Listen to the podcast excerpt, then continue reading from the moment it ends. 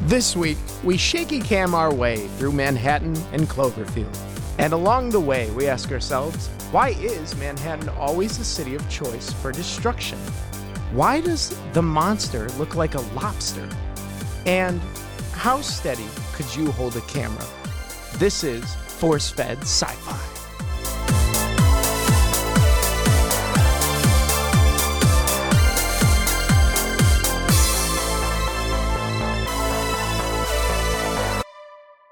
Hey guys, welcome back to Force Fed Sci Fi.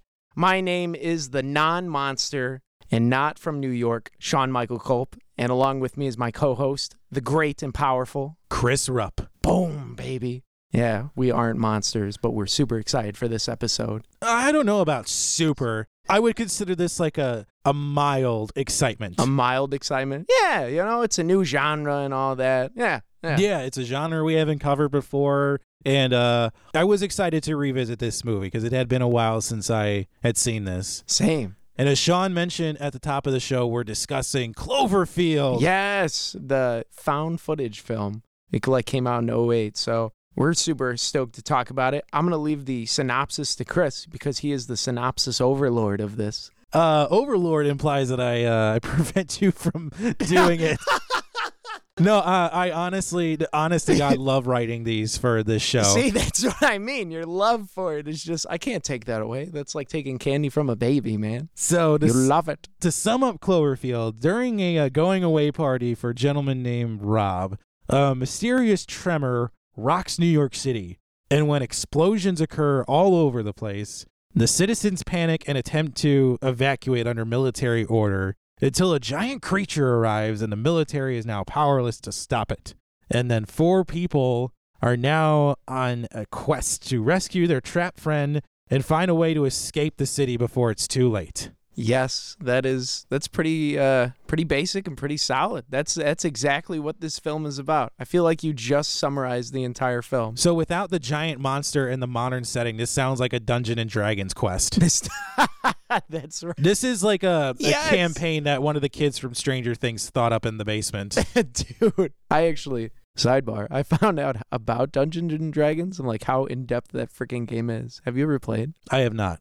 Dude, no. If you have time and no life, play it. Which we obviously don't because we I spend it with have- the podcast. I have neither of those.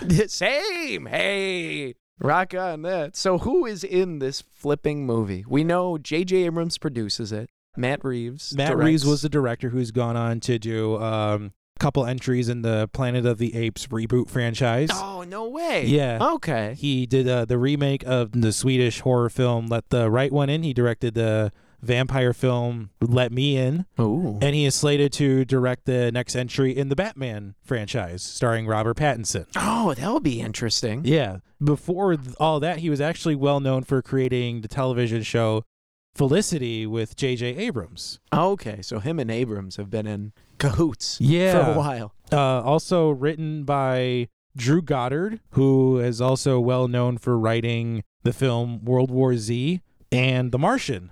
And also uh, directed uh, Bad Times at the El Royale, which is kind of like this uh, pulp fiction esque thriller film set in the late 1960s at a hotel that straddles the California and Nevada state lines. Oh. It's a very interesting film, a bit long winded though. Yeah, that seems a little bit. Yeah, but he actually got his start in writing on television, like uh, like Matt Reeves. He wrote on Buffy the Vampire Slayer. nice. Also wrote for the spin-off Angel, all right. uh, Alias. Alias. Yeah, the it's another J.J. Abrams created television of course, show. man. That man. Wrote on Lost. Okay, another J.J. Abrams type deal. Yeah, and then also uh, developed the television show Daredevil for Netflix. Hey, there we go. Which, uh, if you have the time to watch that on Netflix, it is a quality program. Is it? I've never. I didn't have the time. Personally, I'm hoping that that somehow gets a film entry in the MCU for my own selfish reasons. Daredevil. Is it better than the Ben Affleck one? Oh, infinitely Yeah. better. Okay. Uh, so I was actually surprised to see that there were some well-known uh, cast members in the film. Yeah, we got uh, what is that? T.J. Miller. Yeah, in one of his early film roles, he stars as uh, yeah, it's first. I yeah, think, he's yeah. he's HUD, the uh, the camera operator slash uh, rela- uh, narrator, I guess, of the film. Yeah, Yeah, you, that's a good title for him. Uh, you have uh, Lizzie Kaplan as Ooh. Marlena, who definitely got her career uh, going after this. I know uh, Mhm. she was prominently known for uh, the show Masters of Sex and was also had a bit a sup- uh, supporting role in Mean Girls before this movie. Oh. So her career uh, really kind of took off after this. Okay, that's where she's from. Also starring Michael Stahl David as Rob, who uh, mostly well known for uh, roles on television. Okay, he has that television face. Yeah. and then also starring Mike Vogel as Jason, who later uh, co starred with TJ Miller in the romantic comedy She's Out of My League. Yes. Which uh, I think we were talking about this off there. I think uh, that might have to be our non sci fi movie recommendation of the week. if you want to laugh. Yeah, oh my god. TJ Miller is hysterical He's in so that movie. funny, man. He's better in that than this, to say the least. but what else? Uh, pre-production notes. I did you know that the majority of the film was improvised? You know, I think that's true with a lot of found footage movies. Yeah, they just like give him the screenplay and they're like, "All right, you got to get from A to B. Figure it out." Because the behind the scenes, I think it's on YouTube. It's like a 30 minute documentary, and like the director or the producer, which kind of shocked me, would just come in to like the party scene, and she would just be like, "All right, everyone, Rob's coming in in like 10 minutes. Uh, just talk with the camera guy, make some drama happen, and uh, yeah, at the end you're gonna go over here, make it happen." and then it's like, what? Okay, so they said they shot like that party scene for like four days. In total silence with no music playing or conversation, that was all added in post production from what I saw. Yep. And uh, that whole scenario with the producer sounds like the entire series run of the real world. Yes. Look, look at this real life drama that some producer set up five minutes ago. It's- sometimes it feels like that in this film where it's like, what? What? But other times they execute it. That's like the throws though with improv. You never know what's gonna happen, Mhm. and some of it's good and bad. Mm. Well, I think J.J. Abrams was a real creative force behind this movie. And I Oh think- yeah. And you and you've got some notes. I mean, how did he? What was his inspiration for His this movie? inspiration was like Godzilla and King Kong. I think he said he went with his kids over to Japan and they saw like how big Godzilla was. And he's like, hey, I want to make my own monster movie in the United States, but I want it to be known for, you know, like a different genre and everything for the 2000s. Because he's like, we have King Kong, but that's old, you know? We want something to reinvigorate the genre. So he made this. And actually, throughout the film, there's like stills of like King Kong, I think them, and another one that you can actually see because they gives tribute to these films they based it off. You know, I read that too, and I had this thought. You know, at the time, like 2008, we haven't gotten a new, the fresh Godzilla movies yet. All right. Uh, wouldn't it have just been easier to reboot the Godzilla series instead of trying to create your own unique uh, IP? Well, that's just it, man. And the thing is, like now Cloverfield's big again, which is kind of interesting, but he made it in 08, and then you're just going, okay, so congrats, you grossed some money, but how it di- I didn't see it as like this genre bending, like, ooh, monster films. But until now, like everyone's talking about Cloverfield again. So maybe he shot his shot, man. He tried. But Cloverfield does not come in mind when I think of monster films still. More of that like King Kong type of deal.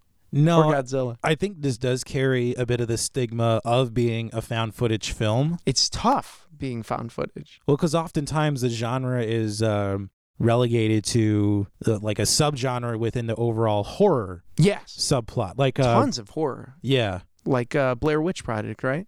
yeah, That's kind of like what started it off. Yeah, and this movie did have a tumultuous like pre-production period because it went through something like four different title changes before they finally settled on Cloverfield. Dude, the marketing was nuts Yeah. for this. I think it was originally announced as Cloverfield, and then somebody figured it out, and then it changed again, and then again after that, and then they went back to Cloverfield. what? So they okay. Well, hey, I get that's ballsy for that though.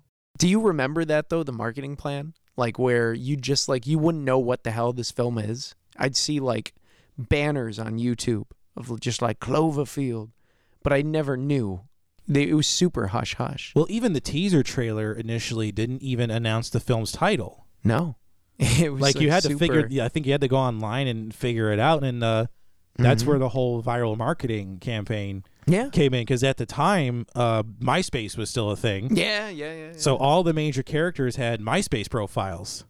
So, so people would ask him, "What's your film about, man?" Well, I'm surprised that the title kept leaking because J.J. Abrams is almost notorious for keeping a closed set for all of his films. Mm-hmm. Like even um, the the new Star Trek films he directed. Yeah, no one knew anything about no, those. the teaser trailer inc- like was for footage that wasn't even in the main film. I mean, this wasn't exactly the case with Cloverfield because we do get that same shot of the head of the Statue of Liberty crashing through the street, which uh, again is another uh, nod to Escape from New York. Yeah, yeah, yeah. That's a great. s- I love that scene in this.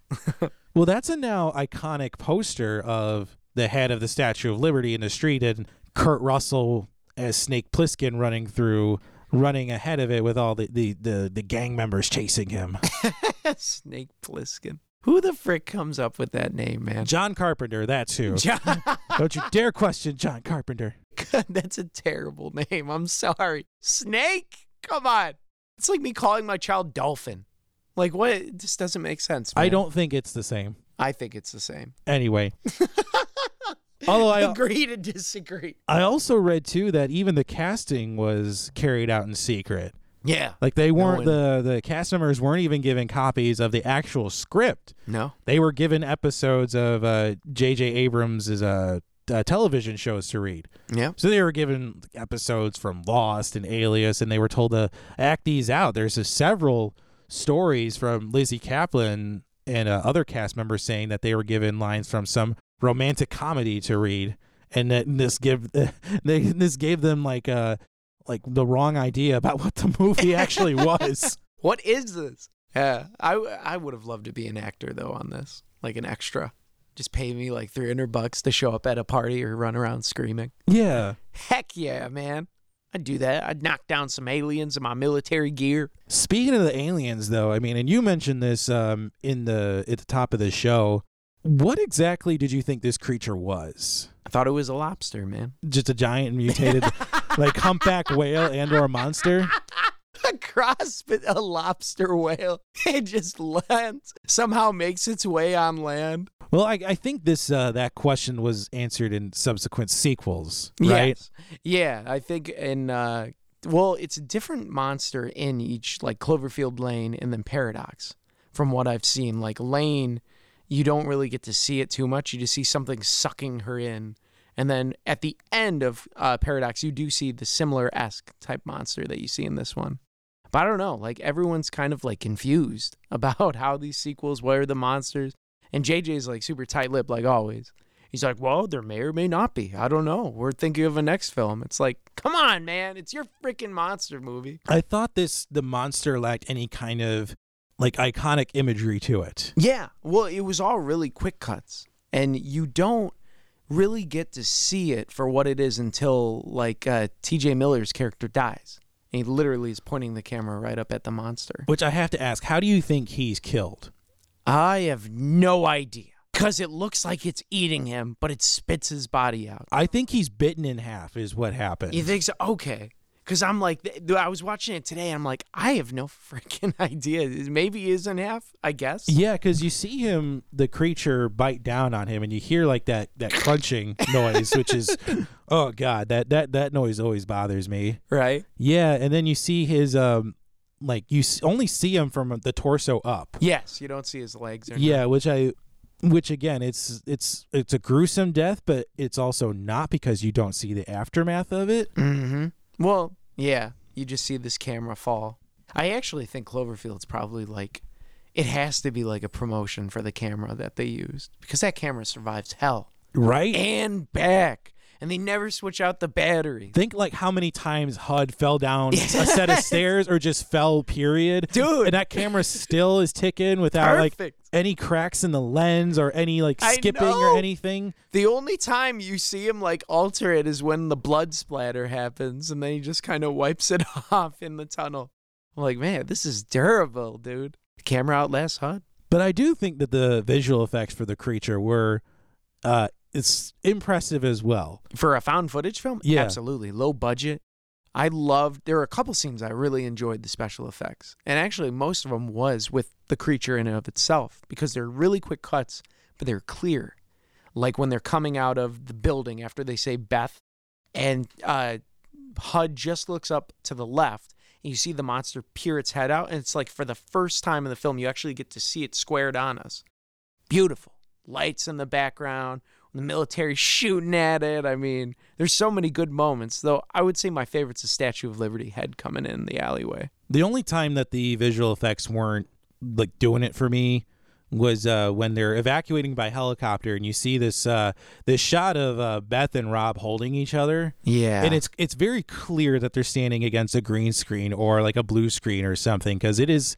It looks like it, it's almost like they were cut and paste with Microsoft Paint into the movie. I know. That one was pretty bad. Though I did like the helicopter scene when they're spinning out of control. I'm like, ooh. yeah, that was That's, great. That was brutal. That was raw, man. Though I hated how the monster just picked them out of everything just to attack out of the sky. I'm like, okay. What else did I hate?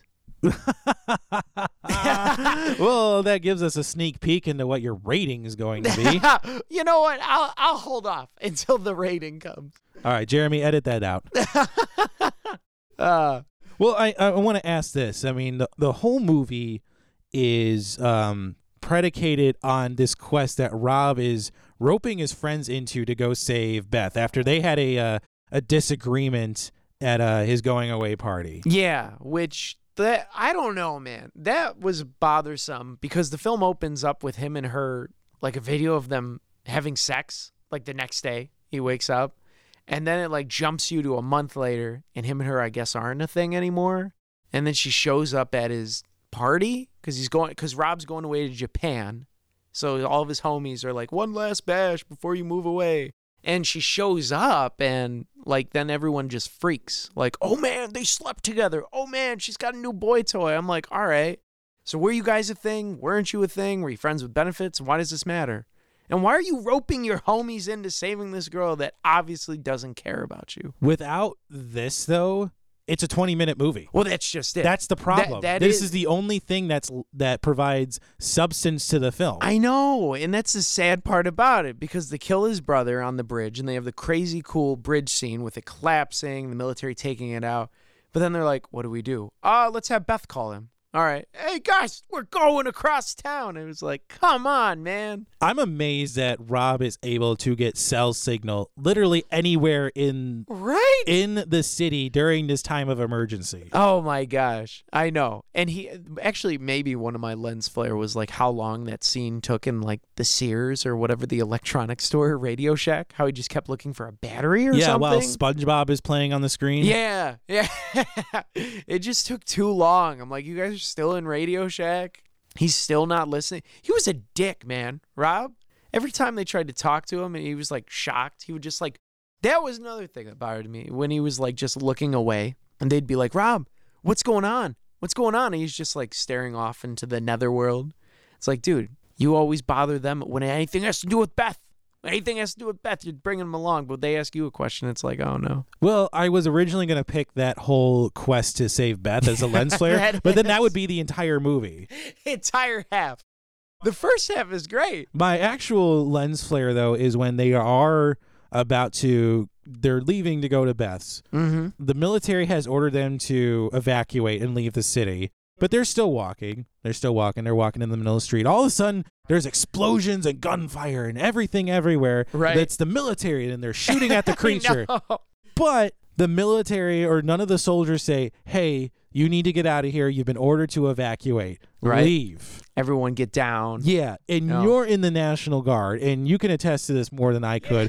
If you see somebody in the street during an evacuation order, what do you do? You do not just engage and put a bunch of regular civilians at risk, you know, because that's like casualties is the most important thing. You don't want to make yourself a casualty or anyone else, particularly people you're protecting.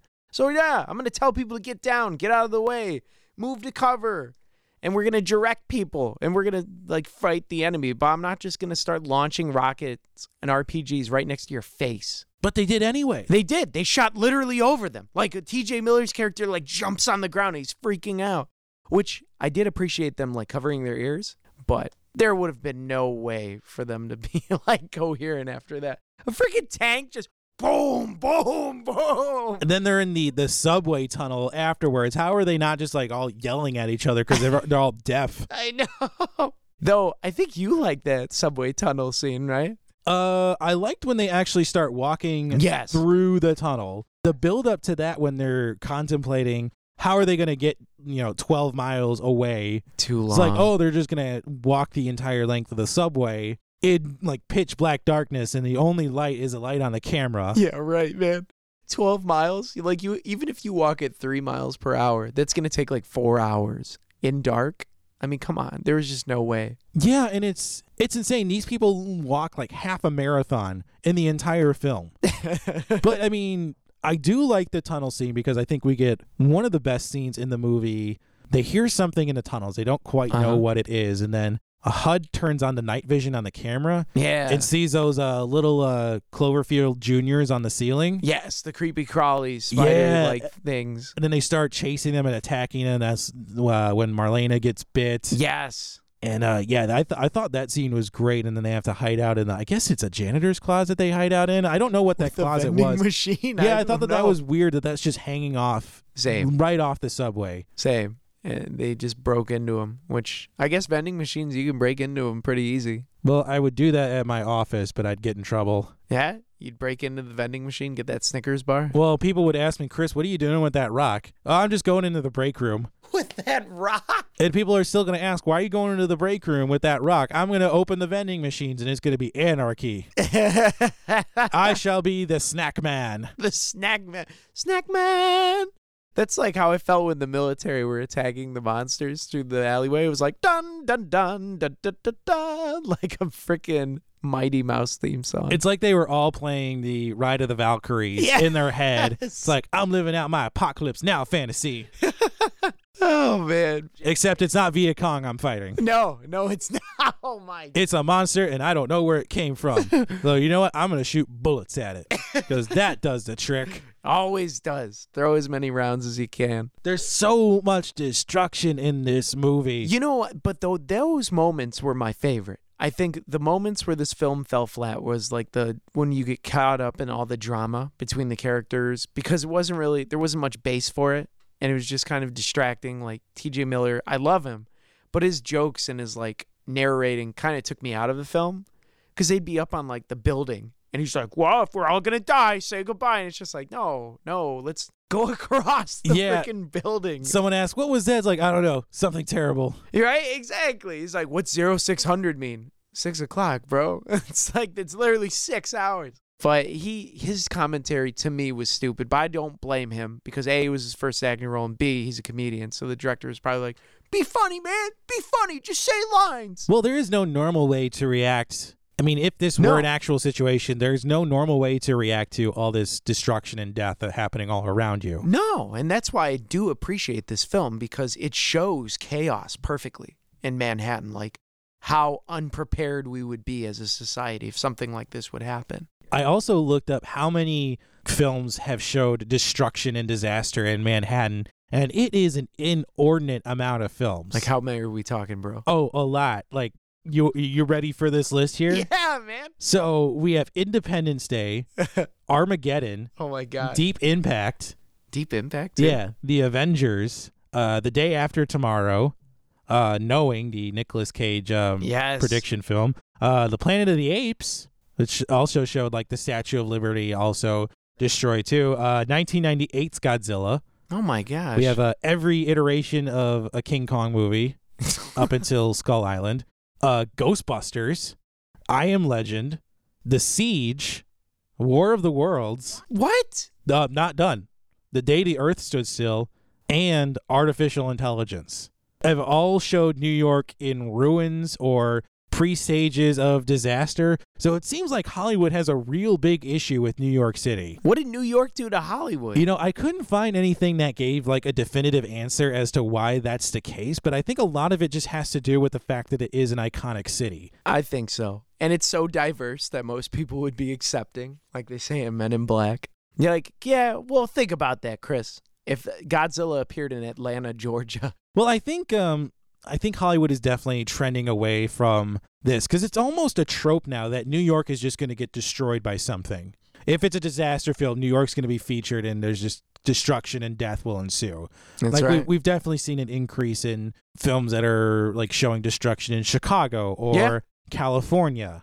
I don't mind that though. No, if I they don't change it. either. I think it's cool. A because they promote Chicago, and B it gets us out of New York. Because Chicago's beautiful, man. There's so much that you could show. Well, yeah, I think that the, the skyline is just as iconic as New York City. Like you see the skyline Oh, of yeah. Chicago, you instantly know that it is Chicago. absolutely. It's And- one of a kind. Yeah, I don't think Los Angeles has a skyline like that. So I think you have to, but people know that it's Los Angeles because you just show traffic. and smog. See people coughing and choking on the air with their beautiful plastic surgery bodies. But yeah, it's insane. Like how many times New York has been destroyed in That's films. nuts. And uh, that was probably the shortest list I could come up with. Yeah. There's uh, probably a ton of other films that have been destroyed. So do you think they did a good job in destroying New York in this film? Um, you know, I think the military did more damage than the actual monster did. You know that is true. Because that's almost another trope is the military can't shoot or aim to save their lives. Yeah, well, we watched Godzilla and the military missed all the time. And now when I watched this, I was like, man, we are definitely unprepared and we suck at firing. It's like you guys are qualified as riflemen, right? yeah. Just spray and pray, baby. oh my God. I do want to ask this too, like um like with the found footage genre. I mean, Mhm. obviously there's a lot of shaking of the cameras going around. Did that like, affect your viewing experience in any way? No, I actually thought this would be terrible with the shaky camera, but it actually wasn't as bad as I anticipated. Um, there was only one scene where I think the f- camera was flipped upside down and my head like I was turned, but after that, I was totally cool with it. The running was fine. The a- every like I said, every action scene moved the story, and those were the most interesting parts. Mm-hmm. So I was cool with it, man. I just wanted TJ to shut up. Outside of that, I was like, I'm good. How about you? Did it mess with your viewing at all? you know, I have to agree with you. It, it didn't really mess with me. Mm-hmm. I just I'm, I'm not a huge I don't s- actively seek out found footage films. Let me put it that way. same. Well, the thing is, a lot of them are low budget, so they don't have as great of effects as this one did, and it's not as clear. So I think Cloverfield did a darn good job. No, and uh, found footage films are um, I don't want to say easier to pull off because it's so hard to get a film made in Hollywood. But you can do a found footage film on a, a smaller budget. You can get lesser known actors, and you can do a quality found footage film on a relatively like cheap time. Well, yeah, Blair Witch. I mean, sixty thousand dollars and it grossed over two hundred fifty million. I mean, that's they're kind of the ones that kind of started it all and made it a popular genre. But But I, I think with Cloverfield, it cha- it added to it. what about what about a red shirt? Did you have a red shirt in this movie, Sean? Red shirt. Ah, you know what my red shirt would probably be? Uh, that chick f- with her head exploding. Marlena. Marlena. Yeah. I mean, I didn't like her character. Uh, to be honest, I didn't because she was such a douche to frickin' TJ Miller's character. Like the whole time, she's just pushing him off, pushing him off. Guess she was an actress. And she's like, I'm an actress. And he's like, oh, that's cool. And she just like bypasses him the entire frickin' film. And then because she saves his butt, then they're kind of cool. And then her head explodes. You know, I there was that brief moment that they had after she had saved Hud. Mm hmm. that they they connected a little bit and you know she's in pain and she starts bleeding and Yeah. she asks for hud Yeah. not rob not lily so i mean they do start i mean she does soften She does. to him and i think that softens her character overall Yeah. I just think it took too long. but i think it started back when um, that dust cloud rolled through the street and you see her in the aftermath and she's shaken Yeah. she's visibly shaken i think she mentioned that she saw the creature like bending down and eating people Yeah. which yeah that would mess with anybody Oh my gosh. Seeing like this Goliath of a creature just eating you like an ant. see the lobster whale hybrid just eating people. it's flopping around on land. would you would you survive Cloverfield, Chris? Would you make it? You If it know was what? in- I think I would because I would follow the military's instruction. No, yeah. Like if this somehow happened in Chicago and the National Guard or the army shows up and says, "Hey, you all need to evacuate." You know what I'm doing? I'm getting in that evacuation line and I'm leaving. I'm not going to go look for any ex-girlfriends or anybody cuz I'm going to assume that they're going to do the same thing I'm doing is getting into the evacuation line.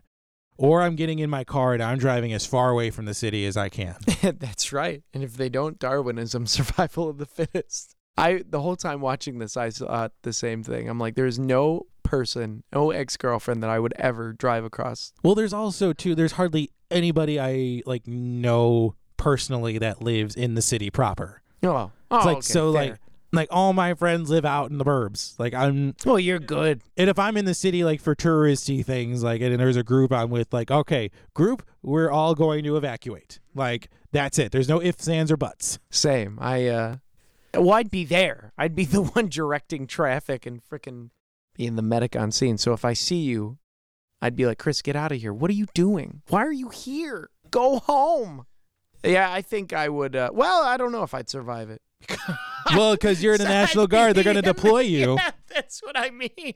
I'd probably die, to be honest, because we wouldn't know how to handle it. Or they could have you set up in one of those uh that triage center Probably and treating people with the bites who are whose chests are just going to wind up exploding. exploding on everyone. Yeah, yeah, yeah. I'd probably do that.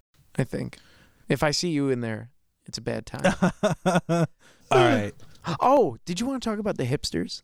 Oh yes. Yes, because I remember you were talking about hipsters. Oh, in yeah, this, this film. movie- So I wanted to- this movie reeks of hipster.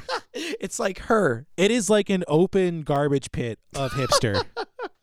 there is the music during the going away party, and I get it's a product of the time, but still, uh, Oh there's my god. it's so there is the hipster. clothing. Literally, everybody is shopping at the same hipster clothing I store. Know. They even have Sephora in the background for like five minutes. I'm like, what is this? And in a way, it's also a lot of attitudes about relationships are in the movie, like Oh, especially the yeah. relationship between Beth and Rob. totally. Like they hooked up and now they're tight and he's just going around the party. Did you know that Rob and Beth had sex? That they were intimate? Yeah, T.J. Miller uh, HUD is uh, He is the worst person Chatty to tell secrets. Yeah. he's just gonna, he's just gonna tell everyone your secrets. jerk. Yeah, I know. Who goes around a party like that? somebody who's like yeah he's Rob, like quote Rob's best friend, but then he goes around and betrays Rob's trust by telling freaking everybody. That's a nice friend you got there, but it all makes sense because I think they were all asshats anyways. I'm So sorry if this like- was my best friend and he's going around like you know airing out my dirty laundry. Like we're gonna have to have a serious chat about this whole best friend like relationship. These people were not good people. That's why I did not cry when they died. I was very happy. and people know that HUD is Rob's best friend, and, it, and none of them say, "Hey, aren't you his best friend? Why you like Yeah. why you talking about this to everybody?" Yeah, why you talking smack about him? Why you airing his dirty laundry to everyone? You jerk. All right, I won't. I won't talk more smack about you, Chris, when we go to parties. Please don't. No, no, no, no, no. I'm I'm a sensitive person like that. I know. I, I won't tell people you're a natural blonde. I mean, you just What is die- that die- uh, supposed to mean? That you dye your hair. I don't dye my hair. What's the matter with you? Oh man. Let's discuss the legacy of Ooh. Cloverfield. Yes. So this film, when it came out, it kind of like changed the market for found footage. I, I think it like it was during the Paranormal Activity came out, quarantine. It like revitalized the interest. Yeah. District Nine. Because prior to this, like we mentioned, the really the only popular, well known, or found footage film that had performed well at the box office was uh, The Blair Witch Project, Yeah. which came out in 1999. Mhm. Um, so in the year before Cloverfield came out in 2007, the first uh, film in the Paranormal Activity series was released, and that was released to a lot of uh, critical acclaim and box office success as well. oh my god! I remember people talking about it like it was real. It was crazy. Quarantine, I don't think it exactly got the No. the the success that it was hoping for. Mhm. But then Cloverfield came out, and I think a lot of it had to do with the viral marketing yes. because people were intrigued, like, what is this movie? What i- what is this Cloverfield? What does that mean? Oh yeah. And turns out it's just a military designation for the incident. brilliant though. Absolutely But brilliant. after this, after Cloverfield came out, we've had uh, multiple entries in the Paranormal Activity series. Mhm. Um, there was the horror film Apollo 18, which is Mhm. another film that's on our list. Uh That's on our list. huh. Oh man. Yeah, you're in for another found footage film if that comes up in the list. Uh, no. We've had the horror film set in the French catacombs, uh, the uh, As Above, So Below. uh, along with many others. Like uh, Chronicle is a Yeah. recent example from the past couple of years. I'd be down to see that. Uh, no, an early film starring uh, Michael B. Jordan, actually. Hey, what? Yeah. Oh, that's dope. No, like we mentioned, it's a it's a good way to make a film relatively cheap. You can get relatively unknown actors, and if you have Mm-hmm. the right story and the right director, you can execute it very well. Mm-hmm. And I was surprised to learn how much money this movie had made. Yeah. So on a twenty-five million dollar budget, it grossed one hundred and seventy million dollars. That's not bad at all. That's awesome. Yeah, and take this for what you will. It holds a uh, seventy-seven percent rating on Rotten Tomatoes. Yeah. Which I think it's, I don't know. I think that's, it's due deserved. I think that's said. a fair rating. Yeah, for what it is, I'd say it's three star because you can't. I mean, the action scenes are great. The story moves. You, if you're just a little irritable like myself, a cynic, I will get angry at characters that annoy me. But if that doesn't bother you, also was awarded the best science fiction film at the Saturn Awards. oh, that's good. hmm And it also launched a whole franchise, as we've Yeah. mentioned earlier. We've had uh, two sequels, the uh, 10 Cloverfield Lane, which is uh, barely qualifies as a science fiction film. I still think we should add it to the list I'll, I'll consider it. because hey, man, John Goodman. You you made me put Battlefield Earth into the list, so uh, yeah. oh, it's on there. It's going. And then we got the Cloverfield Paradox, which came out, Mhm. uh, I think, uh, earlier this year on Yeah. Netflix. Yeah, and now they're making a fourth one. Yes, a direct sequel to this film is currently in development, which I will Mm-hmm. be interested to see Me too. when that comes out. And actually, our, this is last little uh, bit of legacy uh, tidbit. Empire magazine named it the fifth best movie of 2008, Oh, which I think Wally was on top of that list. Oh yeah. Another uh, previous episode on the show, so please go check that out. So, um, Um, so Sean, what rating would you give 2008's Cloverfield, bearing in mind our four-tiered rating system on the force-fed sci-fi podcast of wouldn't watch, would watch, would own, and would host viewing parties? um, I think I would actually watch it if it was on TV. I really enjoyed the action scenes, like I've said multiple times. Executed well. You can really see that it's a nice, sleek film that J.J. Abrams had his hand all over it. Um, the only things for me, like I said, were the characters in it that were boring, but it's really offset by a really fast paced moving film. And if you can get over that, or if you like drama like that, you're going to love it. Uh, for found footage people, I think it's not too shaky of a cam type deal. It's not a horror film. So if you're looking for to be scared, go the other way, swerve. It's got good CGI though and great effects. Um, so if you're into that, I definitely would recommend it, especially for sci-fi people that want something new. So that is my approach. So I would actually watch this. Yeah, I agree. I would call this a would watch Yeah. as well. I mean, while this is an interesting premise, I think making it in the found footage genre may be a bit of a misstep. That is the tough thing about it. I can't decide if I would rather see this as it is or if I wanted it like filmed because it's just there's w- at what far you know corner do you want to get to? Because we've seen King Kong and Godzilla, and when you have a monster movie, sometimes they spend too much time like with the monster, and then s- you know it's like how where are you going with it? I think it works well as a found footage, but at the same token, it could be like a military piece if they wanted to do a feature film.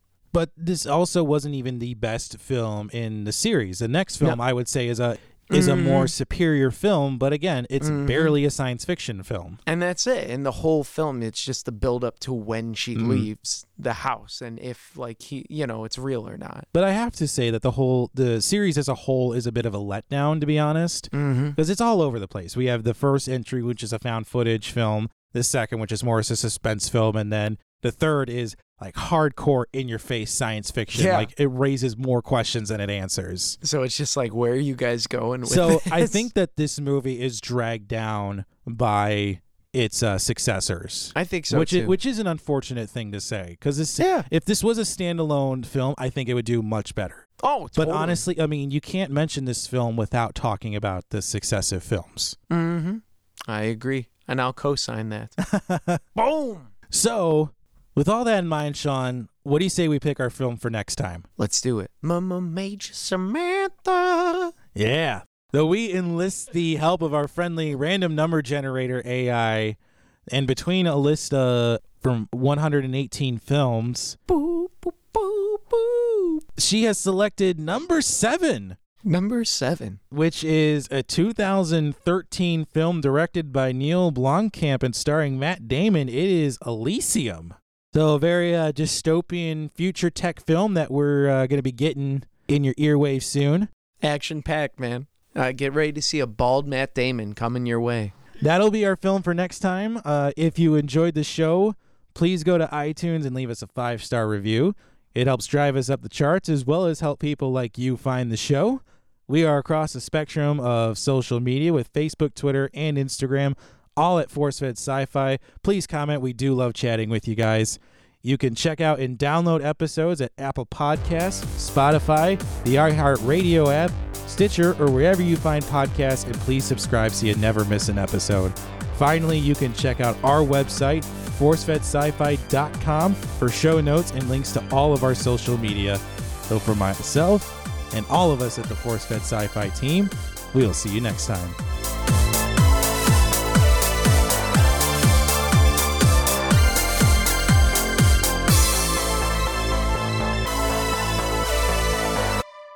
Force Fed Sci-Fi is written and hosted by Sean Culp and Chris Rupp.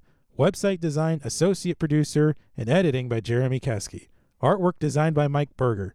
Theme music composed and performed by Custom Anthem.